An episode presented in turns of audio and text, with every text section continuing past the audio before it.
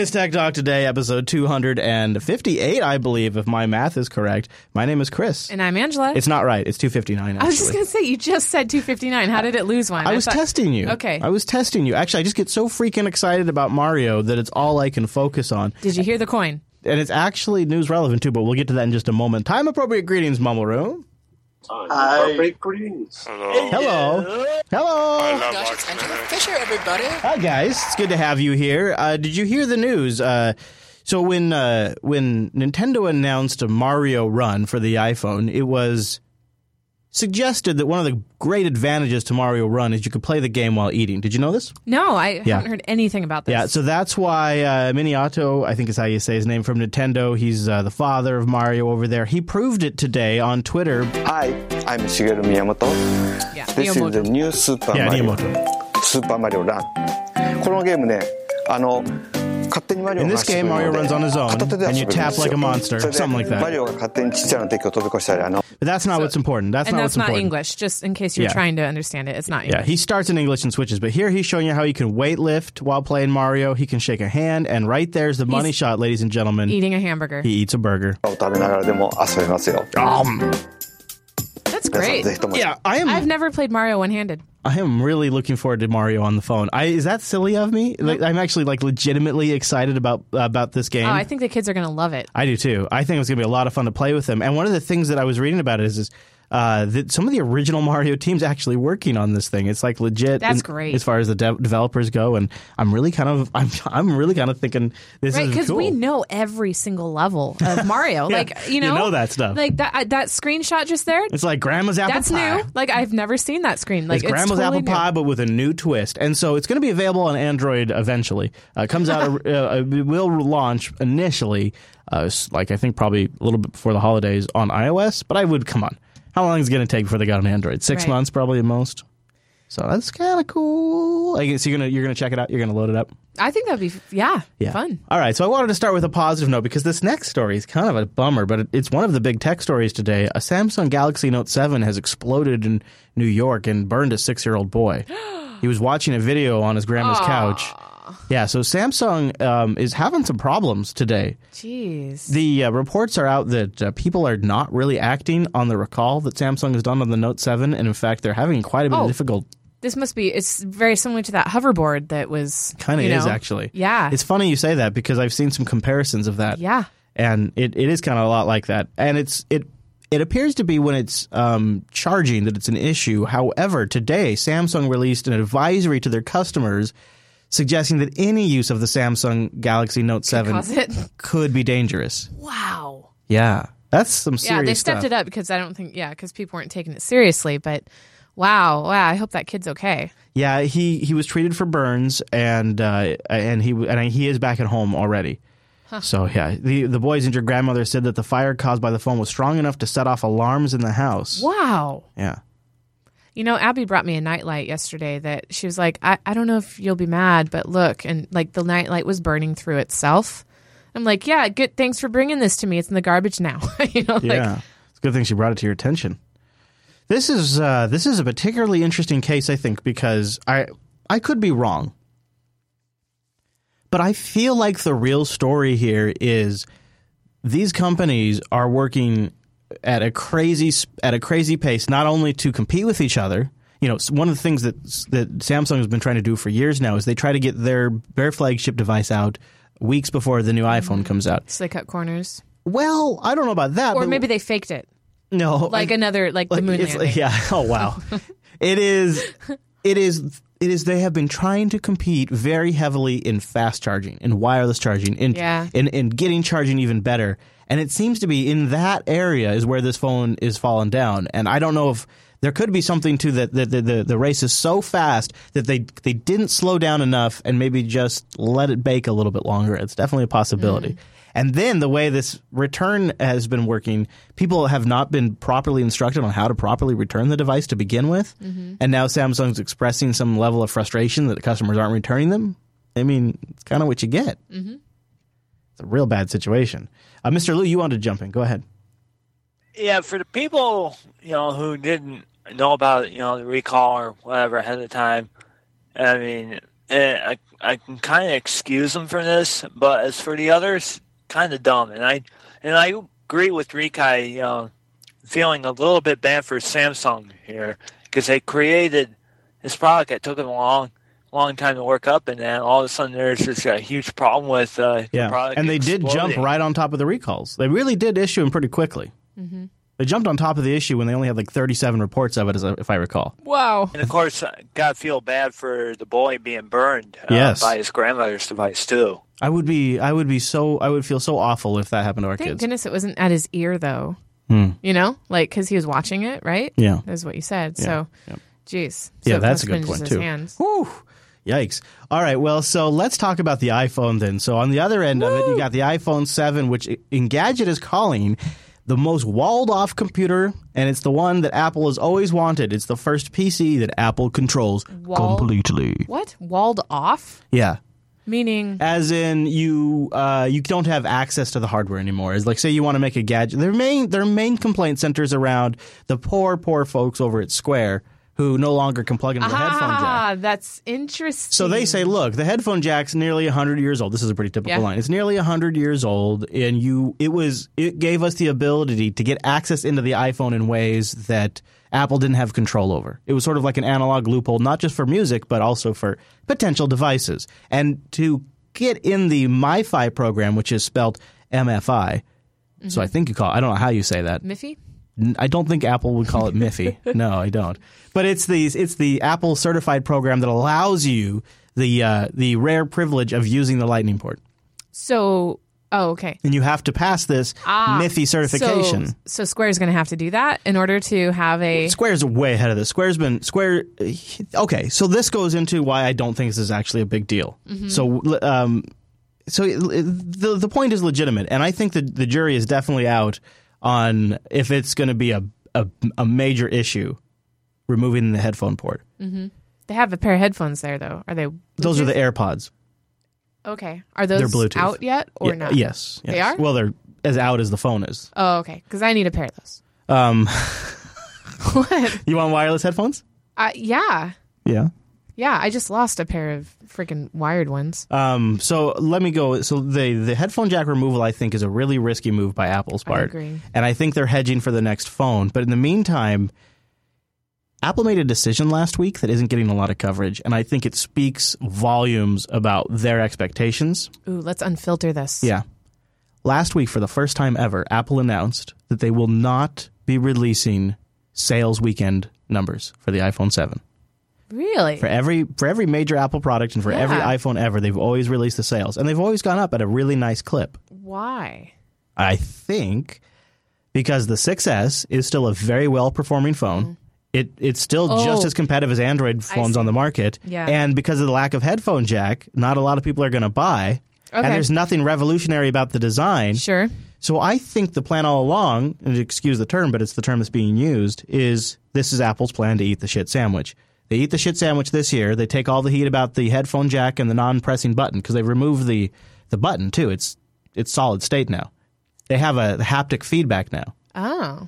And so they're going to eat all of the complaints about that, not report the numbers. Right. And then in a year when they release the 7S, all the other Android phones are going to start coming out without headphone jacks and haptic whatever. I think if my theory's right, my theory is a combination of a bunch of other people's theory, I think it would be... the iPhone 8, because it's the 10th anniversary of the iPhone. And the iPhone 8 will just like... It'll be glass to glass. So there won't be any black chin or head. Mm-hmm. It'll be all glass to the bottom. And the problem, if you go all glass, you can't really build a headphone jack there, and you can't have a movable button. So you do one more design. This in my hands right now, I'm holding the 6. So it's an in-betweener. This is the iPhone 6, which was the first iteration of this design. Right. They now have 3 versions of this design. They've never done that before. Right. I feel like they're punting. Are you including the SE? Well, the SE is a redesign of the 5S or a redo of the... No, I'm saying this particular 6 line has this essentially. Has all the stuff of a 6. The SE has all the stuff of the 6, but in the smaller form. I'm not talking about hardware. I'm talking the hardware inside of it has gotten dramatic improvements. Yeah, yeah. Okay. The CPUs and GPUs have gotten dramatic improvements. It's just the physical look has essentially stayed the same. Because until your 5S, right, which you have now the SE. Yeah. but you had the 5S, every phone, every major version looked different. Yeah. And then for the last three phones, they haven't changed the look at all. Mm-hmm. So they're going to have, they must be building to something big, and they have to make a few concessions. And along the way, they got waterproofing. Mm-hmm. But here's why I don't think removal of the headphone jack is a long-term big problem. The entire outrage around the removal of the headphone jack for devices connecting to the iPhone like Square mm-hmm. is predicated on the theory that, well, now you've lost your analog connection into the iPhone, and you have to get a MFi certified device now to talk to an iPhone, which completely ignores the fact that there is a Bluetooth radio and a Wi-Fi radio that is totally capable of doing all kinds of different types of transmissions, right. including TCP/IP. Right. So that Wi-Fi chip is just as open as any internet-connected device is, and you could run an app on the iPhone that's listening on its own wireless network, mm-hmm. its own dedicated wireless AP that could be talking to your point-of-sale device mm-hmm. over an SSL encrypted connection. I mean, I don't find this to be... I actually think this is more secure because that analog connection is insecure and rife for trifling, whereas a data connection could be secured and verified. And requires third-party apps like Square to step up their game. And Square already has. Mm-hmm. So I think they already have, in fact, a wireless product they've been trying to get people to switch over to since before this phone came out, probably mm-hmm. because Square's business being based on this headphone jack, they probably knew which way the wind was blowing a year ago. Right. I'm sure they're hip to this, you know. So I don't actually think it's a huge issue. I think it's really only a big deal for people who want a headphone jack and charge their phone at the same time, mm-hmm. because it comes with an adapter in the box. Right. But the internet is freaking out about it right now. Yeah, it just occurred to me that I'll have to do something different in my car then, because I use the audio jack. You would. Well, you could use. So what I was thinking for things like that mm-hmm. is, you would probably just leave the adapter that comes in the box hanging on the end of the headphone cord in your car, because that's probably the only place you really use it, right? So when you get in the car, you just leave. So in the box is coming with a lightning to headphone jack adapter. Oh. Yeah, so you can just leave that adapter plugged in on the other end of your audio cable. Oh, okay. I just didn't know there was a lightning one. But yeah. Okay. Yeah. Well, that's good. So really the only downside is you couldn't charge and listen to music through the lightning jack at the same time. Yeah. That's kind of a bummer. But and it looks like the adapters are $9. Cheap. So Monoprice might even come out with like a 5-pack or something. Right. So I really feel like this is one of those in 3 months. We'll still be kind of snarky about it, but it's really going to be a non-issue. Mm-hmm. And speaking in 3 months, the Lumia phone may be done. Microsoft is going to end sales this year of its Lumia brand. Really, probably no surprise to many, and probably not to very many tears for others either. It looks just like an iPhone. I kind of think it looks like a Nexus phone. I think it looks a lot. Yeah, it looks just very generic, doesn't it? Yeah. It's just, it's very generic. I think. Mm-hmm. So this is end of life then? Yeah, they're going to switch away from the Lumia brand completely, it looks like. Even their flagship devices are going to get replaced. So... Does anyone in the chat or in the Mumble Room have a Lumia? Or a Microsoft Windows phone at all? I doubt it. Nope. Yeah. Yeah. No. Yeah, I doubt it. Windows sucks. Yeah, it's funny. Like, they just never got any traction. And that doesn't mean the Windows Phone, smartphone operating system is going away at all. But this particular hardware line and brand is, which is just really something. It's really notable.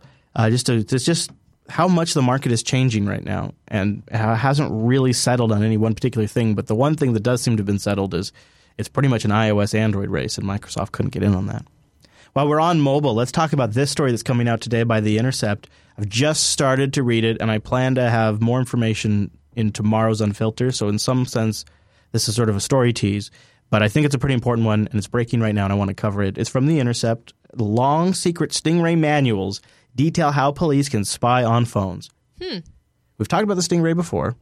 It's a surveillance device.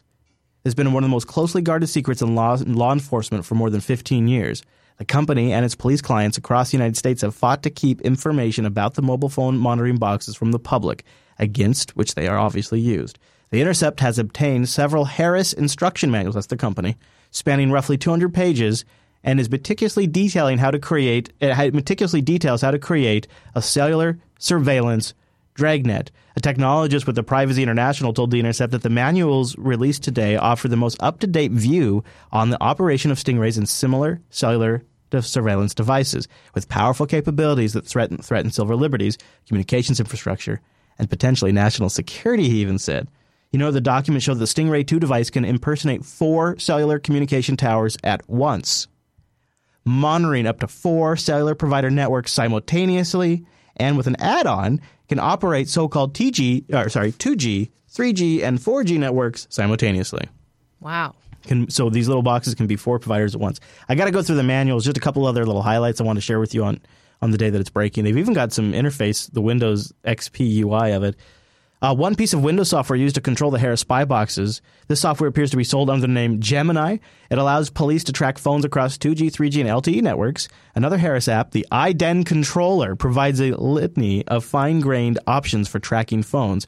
A law enforcement agent using these pieces of software along with Harris's hardware could not only track a large number of phones as they move throughout a city, but could also apply nicknames to certain phones to keep track of them in the future, to see where they go, where they move about. So you could just name this device ID Target 1 or Angela, and you could, watch Angela's movements as she goes about. The documents also make clear just how easy it is to execute a bulk surveillance regime from the trunk of a car.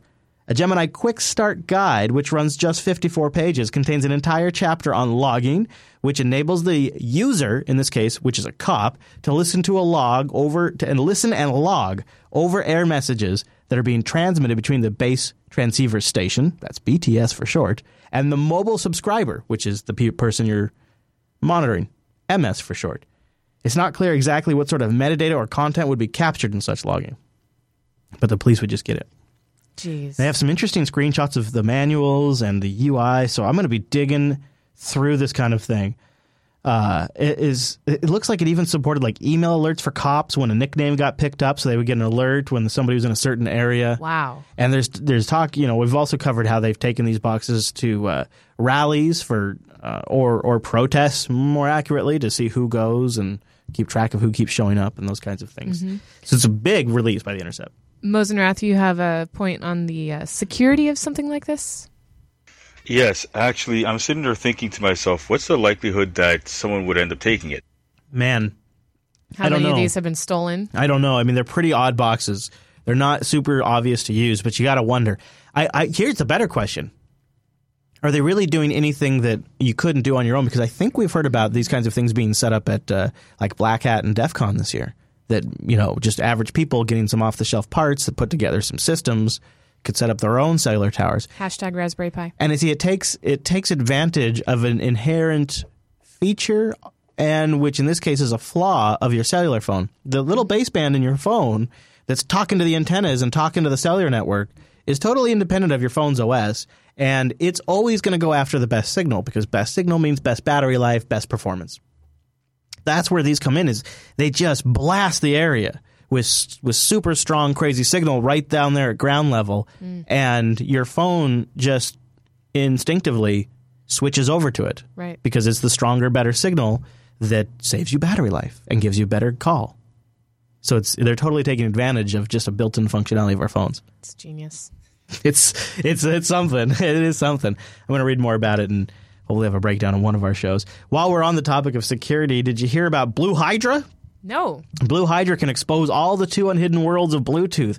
Bluetooth Low Energy devices like smartwatches and wearables giving up information all day. Blue Hydra sniffs it up. That's right. Yep. Again, of course, obviously, once you have data that's being sent. This is no surprise. Yeah, this breaking today, too. I don't really have much to add to, because who's surprised by this at all? Right, yeah. Maybe I'll chalk this up for the TechSnap Cube and see if there's something worth digging into. This is also probably going to be another big story. It's interesting. Monday, a lot of stuff's breaking, but we don't have a lot of details.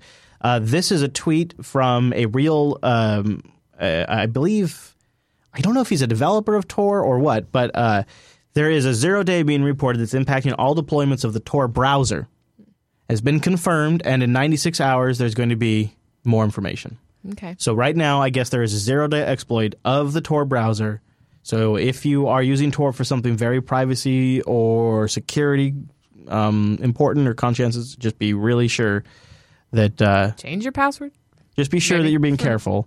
And this could be nothing, but we're going to monitor. And they say we'll have more information in 96 hours. And I've seen this show up in a couple different places, but who really knows?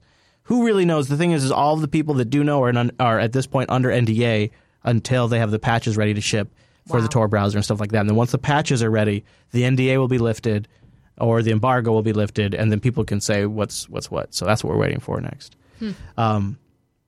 This could be really good in just overall busting up some of these monopolies control. And thank goodness for Netflix. Yeah. Seriously. Netflix is asking the FCC to declare data caps unreasonable. Yep. Yeah, they say the FCC should use broadband deployment power to discourage data caps. I agree. Yeah. I mean, it is in their favor, but also it is just logical, like, to not have a data cap. I feel like data caps are simply delaying the inevitable. It's obvious that as the years go on, the amount of data we all use increases and transmits, and the types of functionalities that you can do over an IP network go up. And you know, there was a time where we didn't place our phone calls over data networks, and now lots of calls are routed over data networks. There was a time when we didn't watch streaming video over data networks, and now lots of streaming video is done over data networks. And it just keeps going on like that. And VR and 4K is all just on the precipice, and so it feels like these caps are just the obvious old dinosaurs that won't wake up. And a demand for quality. So for those of you that didn't watch the HD feeds but now do, it's true, right? It's more data. There is pressure out because that content creators want to push out higher quality stuff all the time. People want higher fidelity audio. They want that digital audio and make it nice and big and sound good. So yeah, I say good on Netflix, and obviously they have an interest here. Obviously. Yes. But it's good. I'd be curious, anybody in the mumble room suffer from a data cap or like a limit or something like that from your ISP? I don't really, but data caps have never made sense to me at all, because you can have infinite data forever if you want to. It's no additional cost, is what you mean? It's not like you're draining the bits from a lake. Right, yeah. Yeah, it's not like it's a physical finite resources, and this is what hampers these companies from making greater strides, is that their thinking is myopic and centered on the physical world too much, when the concepts that we're dealing with are like really hard or they're ethereal, and it's just, it doesn't make sense to have data caps at all for anyone. Mm-hmm. Mm-hmm. Yeah, Sweetly, you have another type of problem, which is how many devices you can have. Yeah, my connection's to Verizon, so, but yeah, I would say it would depend on the devices and that. So yeah, that is a tricky situation too. Mosen, go ahead. You have a thought on the data caps, Mr. Mosen. Going once, Mosenrath. Going twice, and I think he probably's muted. You know, his mic fell into the mic black hole where all mics quit working, and it's called USB device diet. And it's just the worst. Mike on Quarter Radio today, you know, he was going to join us with. He has a. I think it's like a. It's a Yeti. It's a blue Yeti. Mm-hmm. Died on him right before the show. Oh, jeez. Right before the show, he's like, "Should I run to Best Buy?" Yeah. Bosenrath, if you want to jump in, you can. But otherwise, I'm going to move on. Yes. Thank you very much. Now, one of the things about data caps, you have to sit there and remember. One of the most important things about it is, what is the one thing that data caps do for the company that you are paying to get your internet from? Now, what do you mean? They can charge you more money the moment that you go over that data cap. Yes. So it's not a matter of, we're running out of space, gas, room, anything like that. No. It's they're saying, we figure that the average person is going to use, say, 60 gigabytes. So we're going to put a cap of 80 gigabytes. You want to go over what the average person wants? Money. Go right ahead. Mm-hmm. We will be more than happy to help you as long as we can help ourselves into your pockets. Exactly. Well, and that's what happens, to this guy here that uses a lot of data. Yeah, that's true. So, well, we have two different carriers, but I've actually gotten way better about that. Yeah. Way better. I know. Yeah. Well, part of the problem was Google Plus uploading the pictures. Google Photo upload. Yeah, that got me once. Yeah, that was. But once I realized that was happening, this is just a super cool story. Not super newsworthy, but I guess I got Mario on the brain today. Mm-hmm. Microsoft just approved an NES emulator on the Xbox, so you can play Nintendo games on your Xbox. I don't know how this is a thing. This can't last. How can it not be a thing? Usually Nintendo, puts the kibosh on that immediately. Oh, I see. They don't want. Maybe they're getting a little loose because they sell an emulator for their console. They want you buying a Nintendo to play Nintendo games, like a GameCube. What is the current Nintendo? Wii? Yeah, the Wii U, I think. Okay. Yeah, the Wii U. And you can get the arcade and get the classic games on there. You can get the Nintendo Arcade. So I was really surprised to say this. This is my way of saying you should better hustle. It's a universal emulator that can do Super Nintendo, Sega Genesis, Game Boy Color. Wow. I know. If I had an Xbox, I would be getting that right away. That would be really cool. So I wanted to put the word out there because if it's like what happens in the Apple store, sometimes that S. Oh, ouch. Dang it. Rakai just ended that excitement. I knew it wouldn't. I knew it would be too good. It just couldn't last. Yeah, Rakai just links us to a story. Microsoft blocked it, though. Probably on Nintendo's behalf. Yeah, I'm sure. Yeah, I'm sure that's probably. Well, there you go. See, I knew it wouldn't last long. I knew. Let's go have some fun, though. Let's go kick it. So this is our Kickstarter of the week. It is. Oh, I saw this. It's doing pretty good. They had a goal of 15,000, and they've raised $3,469,000. Because it's genius. With 37 days left to go, 87,000 backers. It is called the Fidget Cube.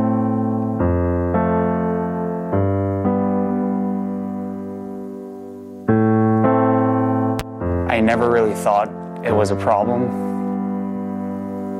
I'd always suspected those around me had seen my incessant pen clicking, knee shaking, and desk tapping. But I had no idea how bad it had gotten.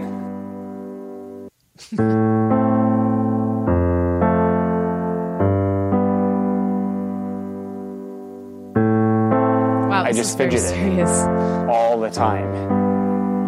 Anything I could get my hands on. It's a parody, though. It didn't matter what. Yeah, this is me. The bubble wrap. What? Okay, oh, the bubble wrap. Oh my god. The way it popped. He's in a garage with a big spindle of it. I just couldn't get enough. Now he's jumping on it. This is hilarious. That was probably my rock bottom. I have tried to bite Pubble. Yeah, it's no good. Don't bite it. Thankfully, my Kickstarter community told me they were something. From the people that brought you Duet comes over the counter Fidget Cube. Fidget Cube is a vinyl desk toy designed to satisfy any urges to click, roll, spin, and other common fidgety impulses, without driving your colleagues and loved ones away. Fidget Cube is a cube that you fidget with. Studies have suggested that fidgeting increases focus and improves productivity. Side effects may include a sudden ability to cope with boring meetings, pay attention in class, power through Netflix marathons. Fidget Cube is designed to allow discrete fidgeting in any setting. Do not use Fidget Cube if you have an aversion to rectangular prisms. Fidget Cube lets me satisfy my fidgeting without endlessly annoying those around me. I thought I could stop at any time, and now I realize I don't want to. Fidget Cube can help. Take the first step to fidgeting freedom today. I need one. It's a pretty great video. So in all seriousness, when we joke about fidgeting, and we give our friends and coworkers a hard time for the pen clicking and the nail biting, but what if there aren't something? What if fidgeting is a coping mechanism, a way for us to stay focused and more present in the moment? Some scientists smarter than us believe that we have this thing called floating attention, which makes it hard for us to focus in certain circumstances. Oh, hey, Mark. Yeah, and actually, fidgeting has been shown to be able to help keep that floating attention occupied, which helps you better focus on the task at hand. Okay. What's the bad audio is turning me off now. So that's the Fidget Cube. Despite the crazy audio there, I thought that was pretty neat. That is. So okay, how much? Now this is the key question, right? You want five? You know what? Actually, Dylan, if they freaking if they branded these, damn. So you can jump in at $1 if you just want to quote unquote. Show some love. Oh, God, I love the power toggle switch. I know, right? Oh, my God, look at that. There's all sorts of things. Fidget Cube Evangelist, which is no longer available, got in at $14. One Fidget Cube, $19. Okay. Not bad. They say they're going to retail for $25. Maybe just two then. Yeah, you can get two at $35. Three. One for you, one for Dylan, and one for me. How about, here, five Fidget Cubes, $79. Yeah. Let's do it. That's not bad. Right now. I'm not logged in right now. I know. Let me see. Am I logged in? No, I am not logged in. Okay. Right now. Well, I really, I think that it pairs well with ADD. And I don't have that, but I move all the time, and I play with my headphone cable, and I think I'm allergic to it. So it would be kind of great. In fact, it's vinyl. Yeah, I heard it say that, but I thought it said a final desk toy, but it's vinyl. Yeah. It's vinyl, so I'm not allergic to it. This is all good. So Mumble Room, anyone not for backing this particular project? Yeah, I think everybody universally likes this one. Wow, how about that? We have a winner, an undisputed winner!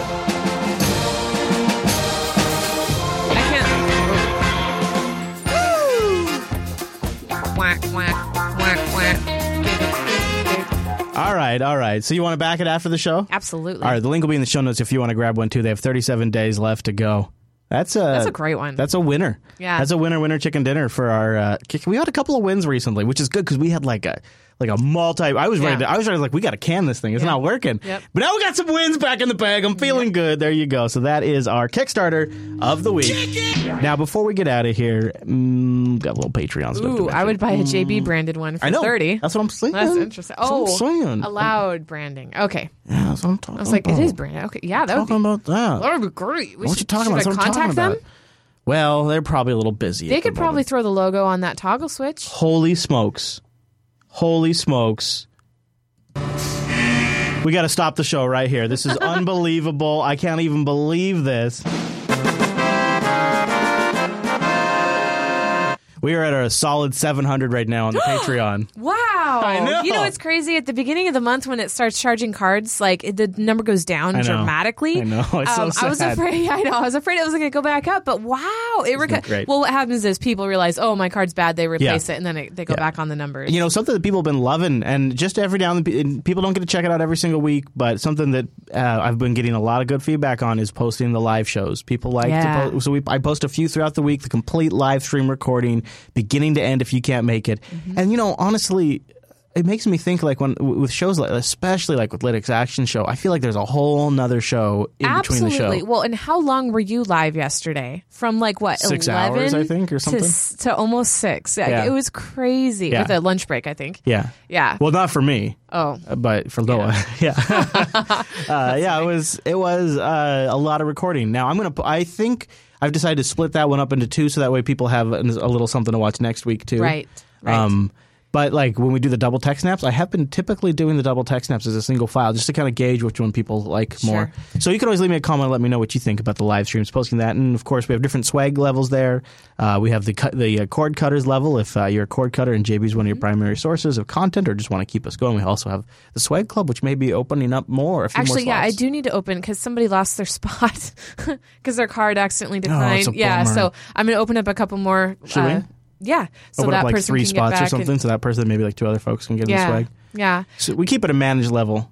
There's also other benefits. If you're if you recently started listening to User Error, which has had 2 episodes now. 3? I think. Yeah. Yeah. That's right. I forgot to post the 3rd to the regular subreddit. But anyway, Chris, for the last one, posted the desktop, the background. Yeah, I'm going to try doing that for folks that are...